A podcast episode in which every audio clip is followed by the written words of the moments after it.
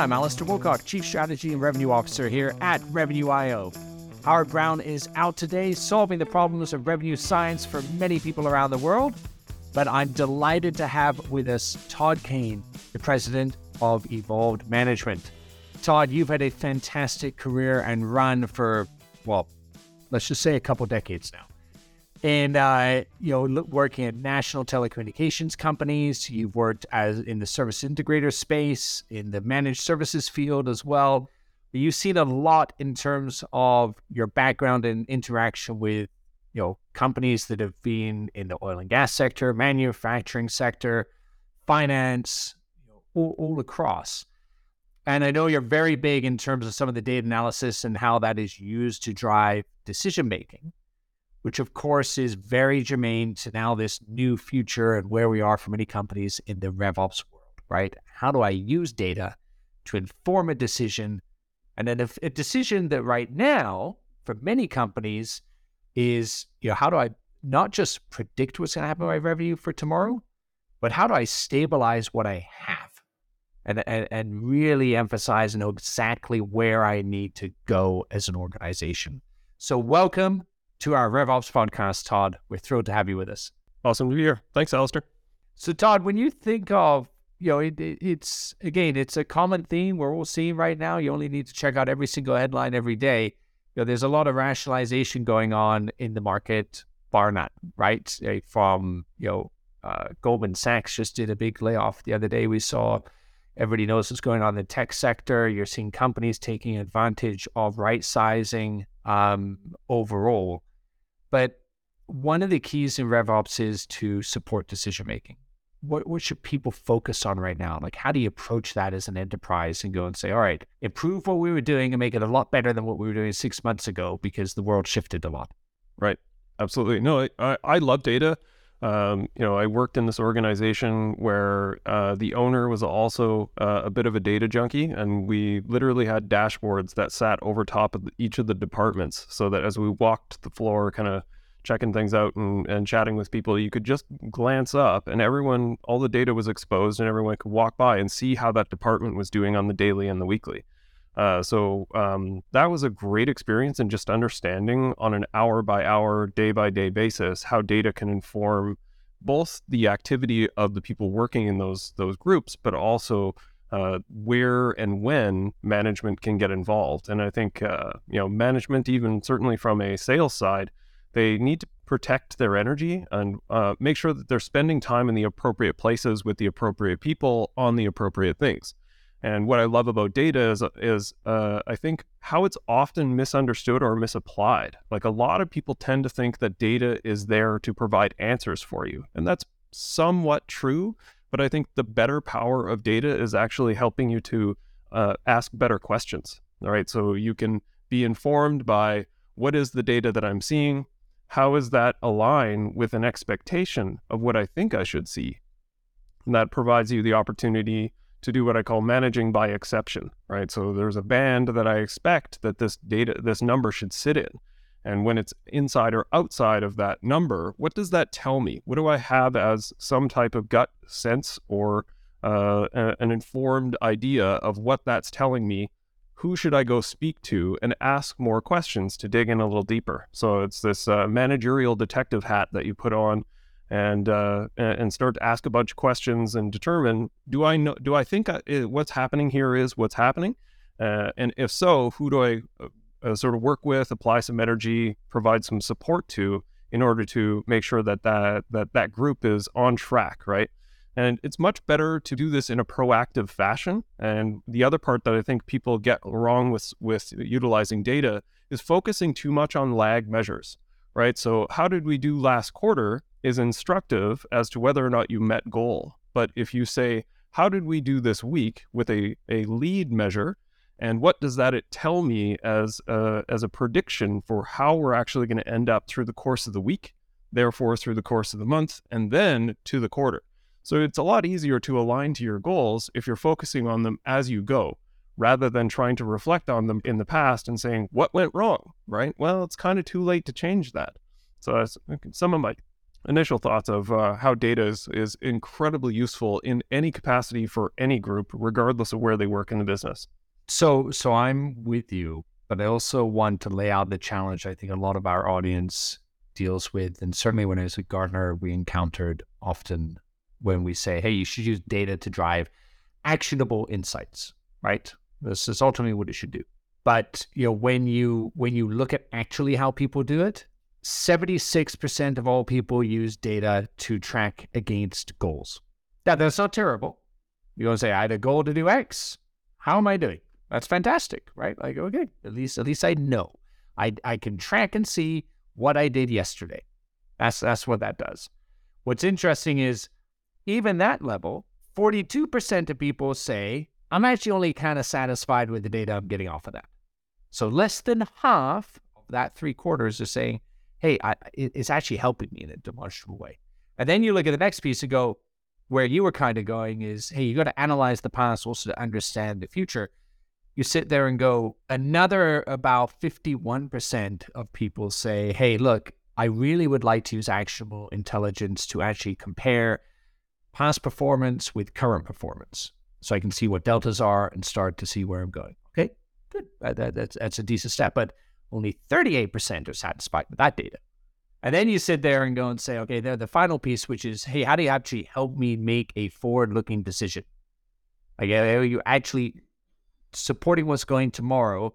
Because a lot of leadership and management often takes all of the data and the dashboards, go, okay, that's really interesting, but here's what I think we should do. And the data scientists say, well, hold on, like it just showed you everything, and you're you're now just making this decision. Okay, so that that right there of that, the confidence people have of that is around 41%, actually higher than I would think. But it is in terms of the importance of that happening in an organization using data to drive a decision only happens 13% of the time. So effectively, most data is used to simply go, tell me how I did yesterday. And then let the whippings continue around the process to make sure the process delivers for us. But look, we're sitting in a world right now where, you know, yesterday's performance is very different from today's market. So how do you take the data? And you you lived in a lot of the ops world. How would you as an operator of the data actually get into making an actionable insight to support a forward-looking decision? Like what any any tips or tricks there? Well, I think part of the, I, I, suppose the trick, and I think what you're alluding to is that there's the subjective and objective sort of situation that that a leader will will focus on this, and I think it depending on sort of the behavioral profile of a particular person, they will feel more comfortable to leverage on their gut and their experience and what they think is correct, regardless of what the data is telling them. And there are other people that will lean more exclusively on the data and you know feelings are not uh, particularly interesting to them. Uh, so like there's there's definitely a, a condition as to whether or not uh, one side of the subjective and the objective is influential right. to whoever that leader is and whether or not that aligns with the rest of the team. So as with most things it depends right? And i think the there's always going to be a lever of the subjectiveness and whether or not you feel that the past performance is indicative of what will happen in the future right? So there's always this this dance or this marriage between that subjective and objective data. And that's why i say like you know i come from from a history also way back of erp implementations. I was a systems uh, implementer for an erp integrator uh, for SAP. And what I often saw for people that were rolling out SAPs is, uh, as a as an ERP was that people and the executives tend to focus too much on the reporting, and uh, that was basically gospel as to what was happening inside the organization. And that's not really that helpful. Like it, it should again, it should be used as a, a learning function and it's it's levered for being informative but there's still the subjectiveness of what do i think personally about what i'm reading? What am i hearing from my team and from my leaders? And all those things need to be factored in. And do you weight one thing versus another? It, does it change from circumstance to circumstance? I think it absolutely does. And to one of your earlier questions is, uh, you know, what it, what's changing given the environment and questioning what the future looks like through current economy. Uh, the economy is acting in a certain way, and you know, uh, there there are lots of conflicting metrics about what the future actually will start to play out as. One of the things from a sales perspective I, I tend to tell people around this is that it's much easier to increase share of wallet and draw a larger revenue capture from your existing client base than it is to find net new clients. So I spend a lot of time in in the managed service industry and organizations that are looking to grow, they want to add additional top line revenue. That's great. Like you want to grow as an organization, but if you have high churn, low efficiency, and it takes you three to six months to capture a new client versus going to an existing client, adjusting their contract to whatever their current situation is because you haven't looked at it in eight months, or you uh, sit down, discuss with them about their future plans, you sell them a project or some additional services. That takes a couple of weeks maybe to close that sale versus the the hunting of looking for additional top line revenue.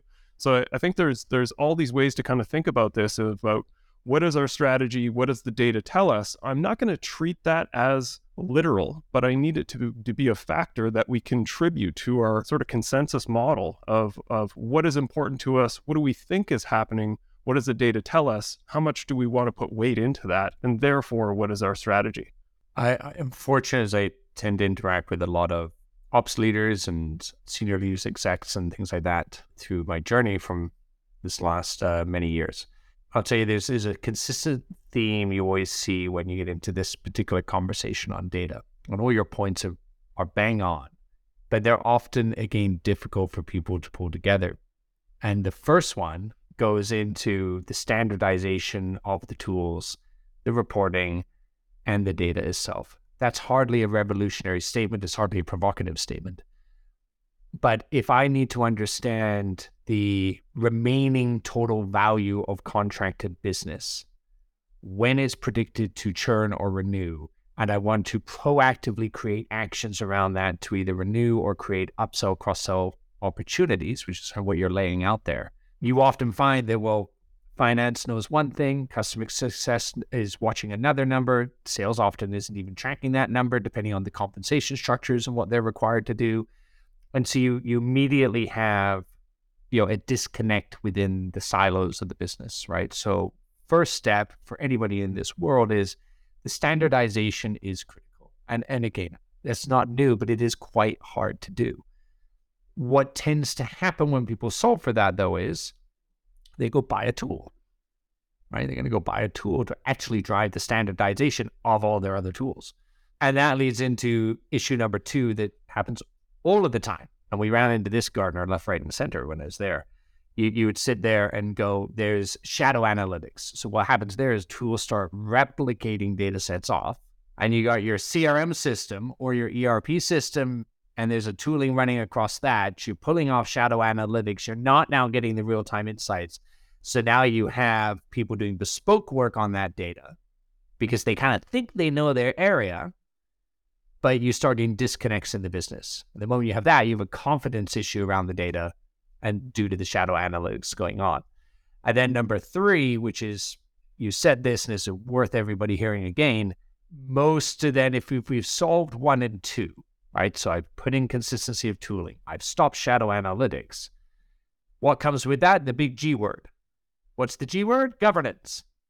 Governance is good, but when you actually get into the regional based leadership, so you move down out of the C suite, you move down to functional where rubber's hitting the road, most of that leadership says, well, it's all like it's, it's kind of okay, Todd, but it doesn't really adapt to my region. It doesn't adapt to the environment that my team's dealing with in this way. So it's like I'm good. I'm kind of glad the company knows the big picture, but the picture I deal with every day is slightly different. And so, how can you adapt that set into what I need functionally day to day? And and and those are kind of the big three buckets of things that most ops people and, and leaders I chat with, they go, I struggle with that. Like I I need the consistency. I don't want shadow analytics. I need to regionally contextualize, but it's hard. It's difficult, right? It's, it's a, without just kind of jamming everything into there, putting a, a governance process is too restrictive in how how do we deal with that? Thoughts? Uh, I think it is difficult. I think there's also a necessity for not shadow analytics as in like I'm pulling from completely different sources or you know I'm using a different tool that uses a com- completely separated database for example but um and, and it, it's such a double-edged sword right because like for example I know a lot of organizations that start experimenting a lot with Power BI and it's it's usable enough that kind of anybody can get into it. They'll pull the data set from wherever that came from uh, and start to manipulate that that that data, and then they again start to trust the insights that that data set and that reporting is telling them, maybe a little too much, and then you end up in this this conflict where you know they're saying you know we expect this to be the case in the future therefore we don't uh, we don't expect that there's a need for a hire when you know a line manager is saying like we're flooded everyone's at 90% i don't think this is a really good play we need more people right? So if there's a conflict in what we what we see as the data based on that individual reporting, then that is definitely an issue. But that's not necessarily a problem of the data. Uh, I think there's some alignment that has to happen around what the insights are, and being able to use that as basically um, like a, a, use case or or some type of mm, uh, communication vehicle around. Uh, this is what I'm reading therefore my decision is X, right? So if you're using it in instructive fashion and trying to sort of sell that case to somebody else as to what you're trying to position, then that then at least it can be in context, right? But it has to be. It, that's why it can't be shadow based, right? It, there needs to be transparency around how are you modeling this? What is the decision making that you're doing? Because you know, I am sure we can all agree that probably the most used and uh, to some extent, the most powerful intelligence tool that we have out there, unfortunately, is Excel, right? Because people will just take whatever data set, dump it into Excel, and start manipulating it and building their own tables, building their own sort of array based databases, right? So uh, things always end up in Excel somehow, right? Yeah. Uh, and that's fine because people, I think, want to tinker with some things, and if they want a system that provides them some level of flexibility around how they want to see, interpret, or model the data that may not be available in the tool set that is default given to them by the organization. But again, we have to roll that back to okay, that's fine. Your data says X like why do we think that that's true? How does that compare against my model? And what do we think is is the the case to go forward right? So i often joke like having a meeting without any drama is a meeting not worth having. And i like getting into meetings where there's some level of disagreement right? Otherwise why are we here? If we all agree there's no decision to make right? Just send me an email let me know what the decision is. So you want to get into those meetings and say here's what I think based on X, therefore the strategy is Y. And then you have a bit of debate about it, right? Like, I don't think that's true. I market conditions suggest X. So I think we should actually pivot, go this direction. Those are the types of discussions that you want to have. Again, the, the data is there to ask better questions, not to give you a default or directive answer, right? Yeah, it absolutely is. Yeah, it's to to support and in service of. Yeah. But always cautioning that humans are actually quite terrible at digesting multiple points of data, right? So you think of inductive versus deductive. Most people are pretty good at inductive, but they're pretty darn terrible at deductive. So when you when you look at a you're trying to combine a macro with micro based data decisions, uh, it often behooves companies to have this where use analytics, revenue intelligence engines, things like that can come in to to help you sift through the noise because decision bias of the nearness of what's going on in a business often leads people to a wrong decision. Also, I think like to build on that is the what people weight as being important in a data set, right? Like having those yes. common values of what do we think is is a practical point of data that that is uh, instructive, right? So it does come back a bit to goals. Like, what is our outcome? Are we trying to increase EBITDA or are we trying to increase top line? Well, the decisions around those are quite different. Yeah. And the data set and what you're concerned with as as the data points in between are different. Right. So like there there needs to be that commonality of what is our outcome and therefore what do the models sort of predict for us, right? Because certain individuals will naturally weight certain decisions or certain directions based on what they favor uh, in a data set or in a in a model, right? And and you know HCE is is a really interesting number. So human capital efficiency numbers, um, because you're right. If I want to improve my EBITDA and also want to improve my top line, those those somewhat are incongruent with each other, but not always. So what tends to happen so is I want to grow the top line, so they invest, hire you know S and M functions and different things like that. Often is where you're going to see the the costs come in, or maybe it's capacity for delivery, things like that, right? So you're doing a little bit of hiring ahead of the curve because you know what's coming. Well, that naturally is going to chew up some EBITDA. We're generally okay. We we understand that, but if you don't see an improvement in the HCE number, you know you're adding actually overhead that isn't so it's that isn't correlating to improving the bottom line performance. Right. So I may actually go, well, they're working, aren't they? Look, the revenue is growing. Yes, but if the HCE number isn't also improving, we know we've added more cost relative to the revenue we're getting, and that is pulling down the previous HCE number we benchmarked against. So that's like a classic way of just looking at it and saying, hey, hold on, I have confidence around my uh, investment or I don't. And, and it allows you to see what's going on a little bit more. So it's just a way of using things that seem like they're not linked, but there's an equation you can use to simply say, ah, well, I actually can link them together. The, the other example I'll just give to our audience because they tend to be, uh, a lot of our listeners, Todd, are in the uh, go to market organizations, RevOps and sales ops, few things like that. A lot of times you go, well, how do I how do I know my sales team is being effective? Right? Well, people, did they sell enough? Right? Okay, it's not actually quite that simple again because we're talking leading and lagging indicators here. So if you want to understand sales effectiveness, you actually there's a simple equation you do. You take your value of sales converted and simply divide it by the value of sales in pipeline right? And if you do that, you get a sales effectiveness number. So then it goes, well, how do I then get the two categories, right? So you have conversion metrics and you have sales pipeline metrics. So a conversion metric, you're leading and lagging. So a leading conversion metric would be something like lead to opportunity conversion rate. That's a good leading conversion metric. And a lagging conversion metric would be what's my opportunity to win conversion rate on there as well, right? So I lead and then I had opportunity. And then I might add renewal rate, and I may sit at things and go and say other things like, uh, yeah, I could look at it by stage as well. So those are just conversion metrics you're using by pipeline stage and outcome. Okay, so we, we have numbers associated with those things in the business. I'm going to look at those, add them together, come up with a weighting, and I got a number out of that. Then on my pipeline side, because my pipeline helps me compare against what I have versus what I think I'm going to have.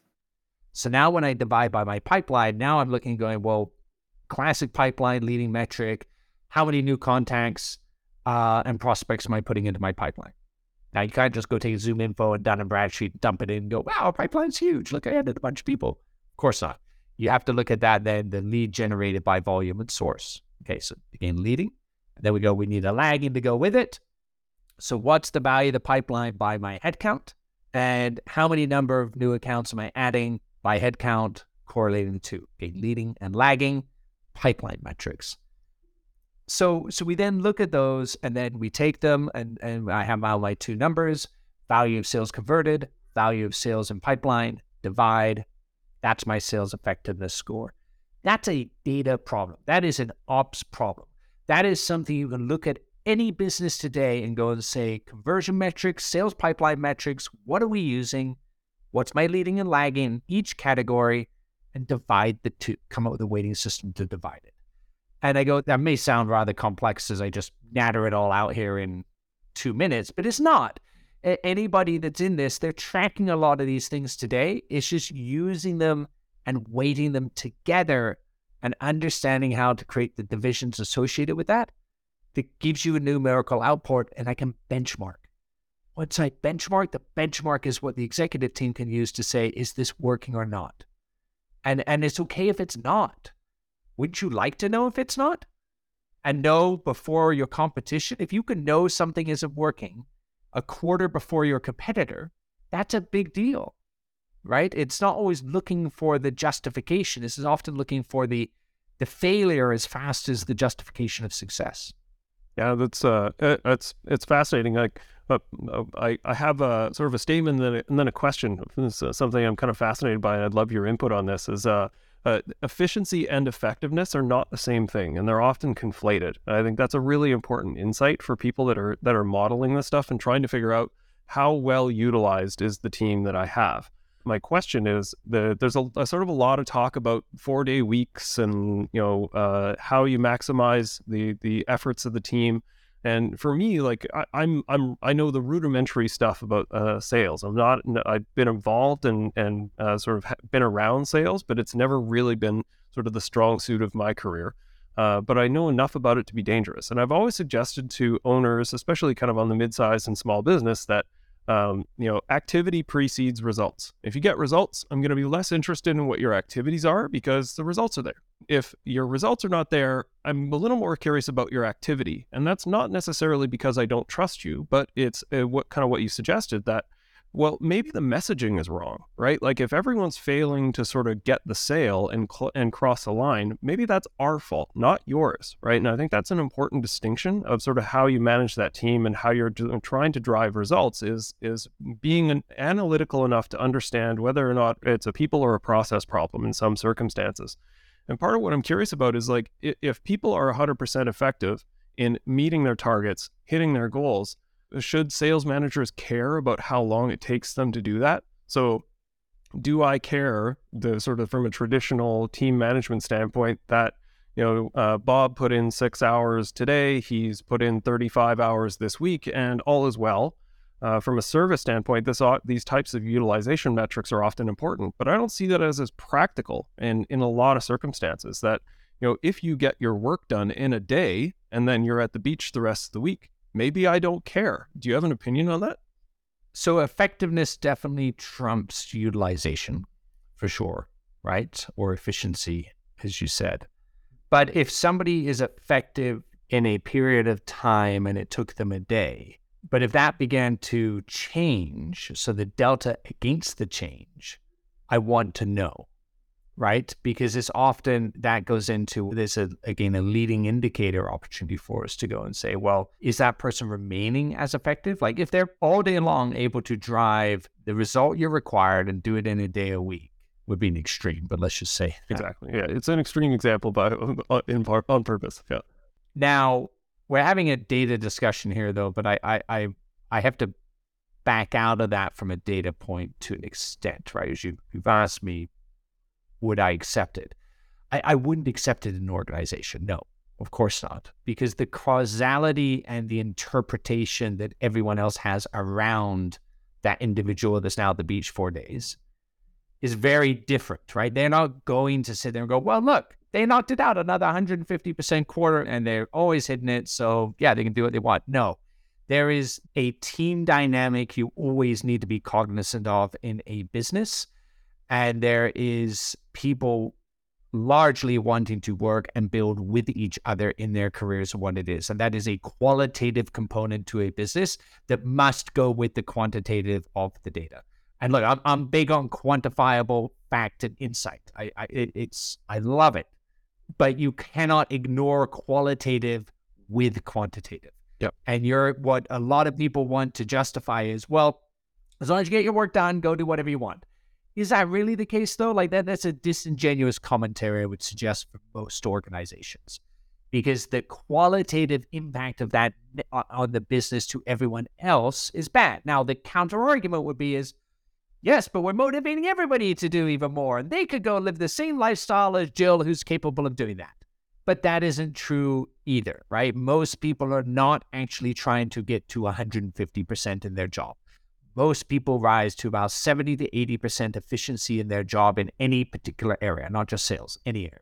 Yep. So you're trying to model a business that is actually capable of delivering the result at 70 to 80%. And therefore, you know, what what do I need to do? Right? How do I how do I keep the qualitative with the quantitative measures going on? So I'm not one that's quite ready to head off to the simplistic idea that just get your job done and do whatever you want because it's too self centered, it's too individualistic. If you aren't bought enough into the concept and who you're working with and the company you're part of to want to put in and be around it, I don't really care how good you are at it. You probably shouldn't be there. Right. And I know that sounds pretty harsh, but I just, I don't see a scenario where I could have Rockstar A, and I'm using the name Jill, just making it up, that is able to do all their work in a day, then take four days off. I'm like, if, if you do that and not want to be the part of the rest of it, I'd rather have somebody that's 100% capacity and efficiency, but wants to be in the business, helping the business every day and helping their colleagues in that journey as well. So that that's my view on it, right, right or wrong.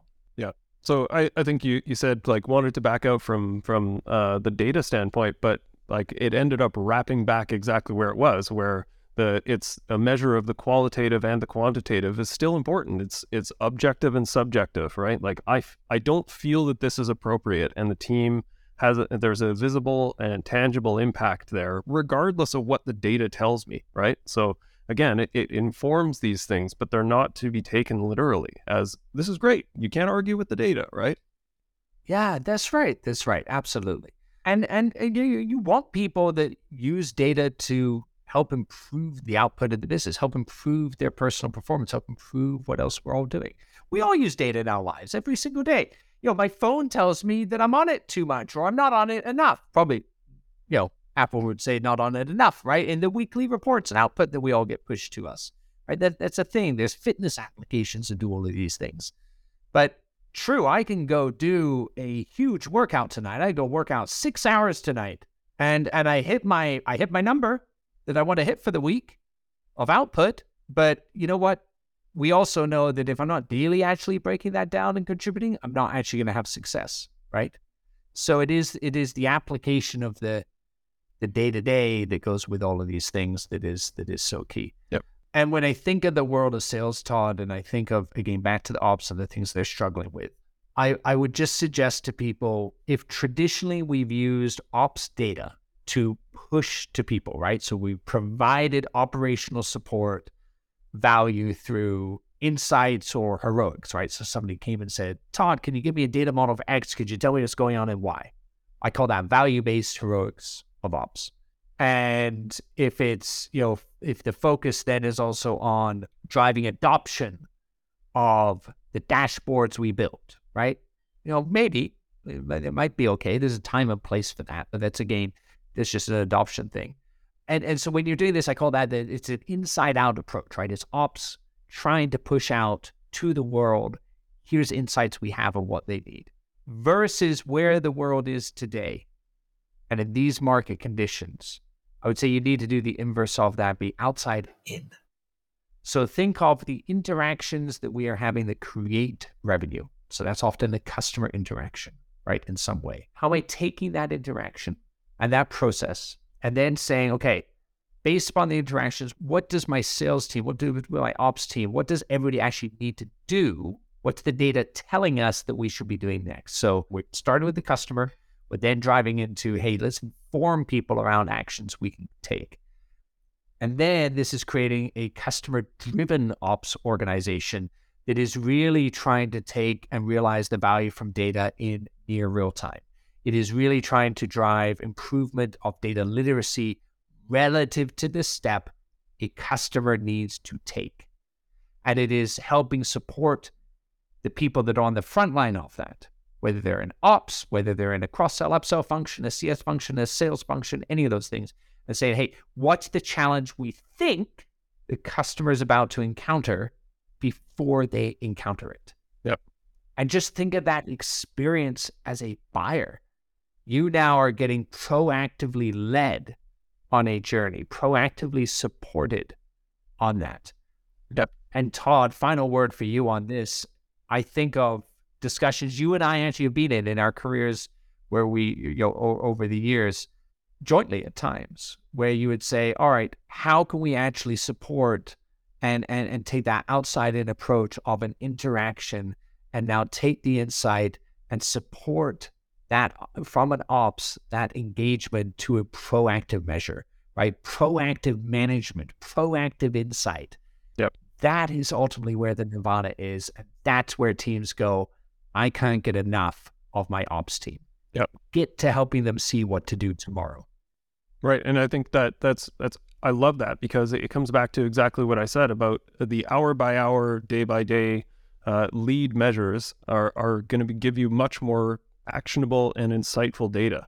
And I think what you, what I sense you're touching on is novel data in some in a lot of circumstances, right? Because we've all been in those interactions, mostly customer service and certainly in sales, where you can actively tell that someone is just working through the script and going through to to the next the next best action based on a script that was written say 3 years ago and every rep is following the exact same procedure because someone determined that this was the one that provided maximum value to the organization.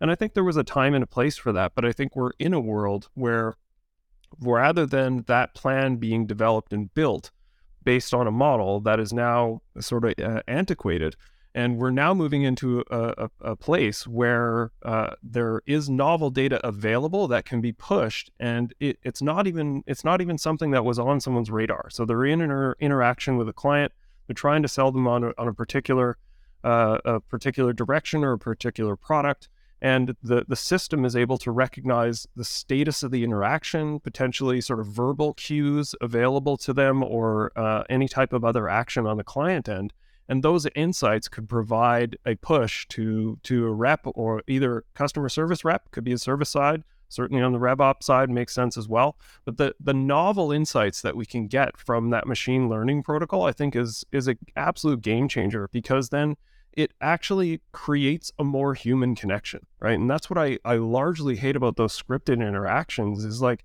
I could say anything to you and like you're just going to go to the next point on this script. You're not hearing me. I don't feel a sense of personal connection.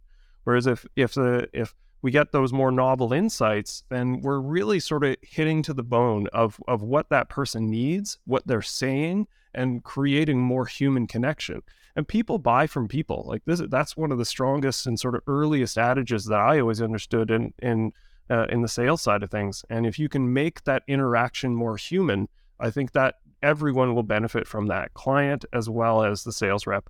I think you just summarized perfectly howard's point of view on revenue science and, and the importance of real time there so i i agree with you wholeheartedly todd look it has been wonderful i could go on all day with you but unfortunately we're out of time you know, hopefully we'll see you again on here.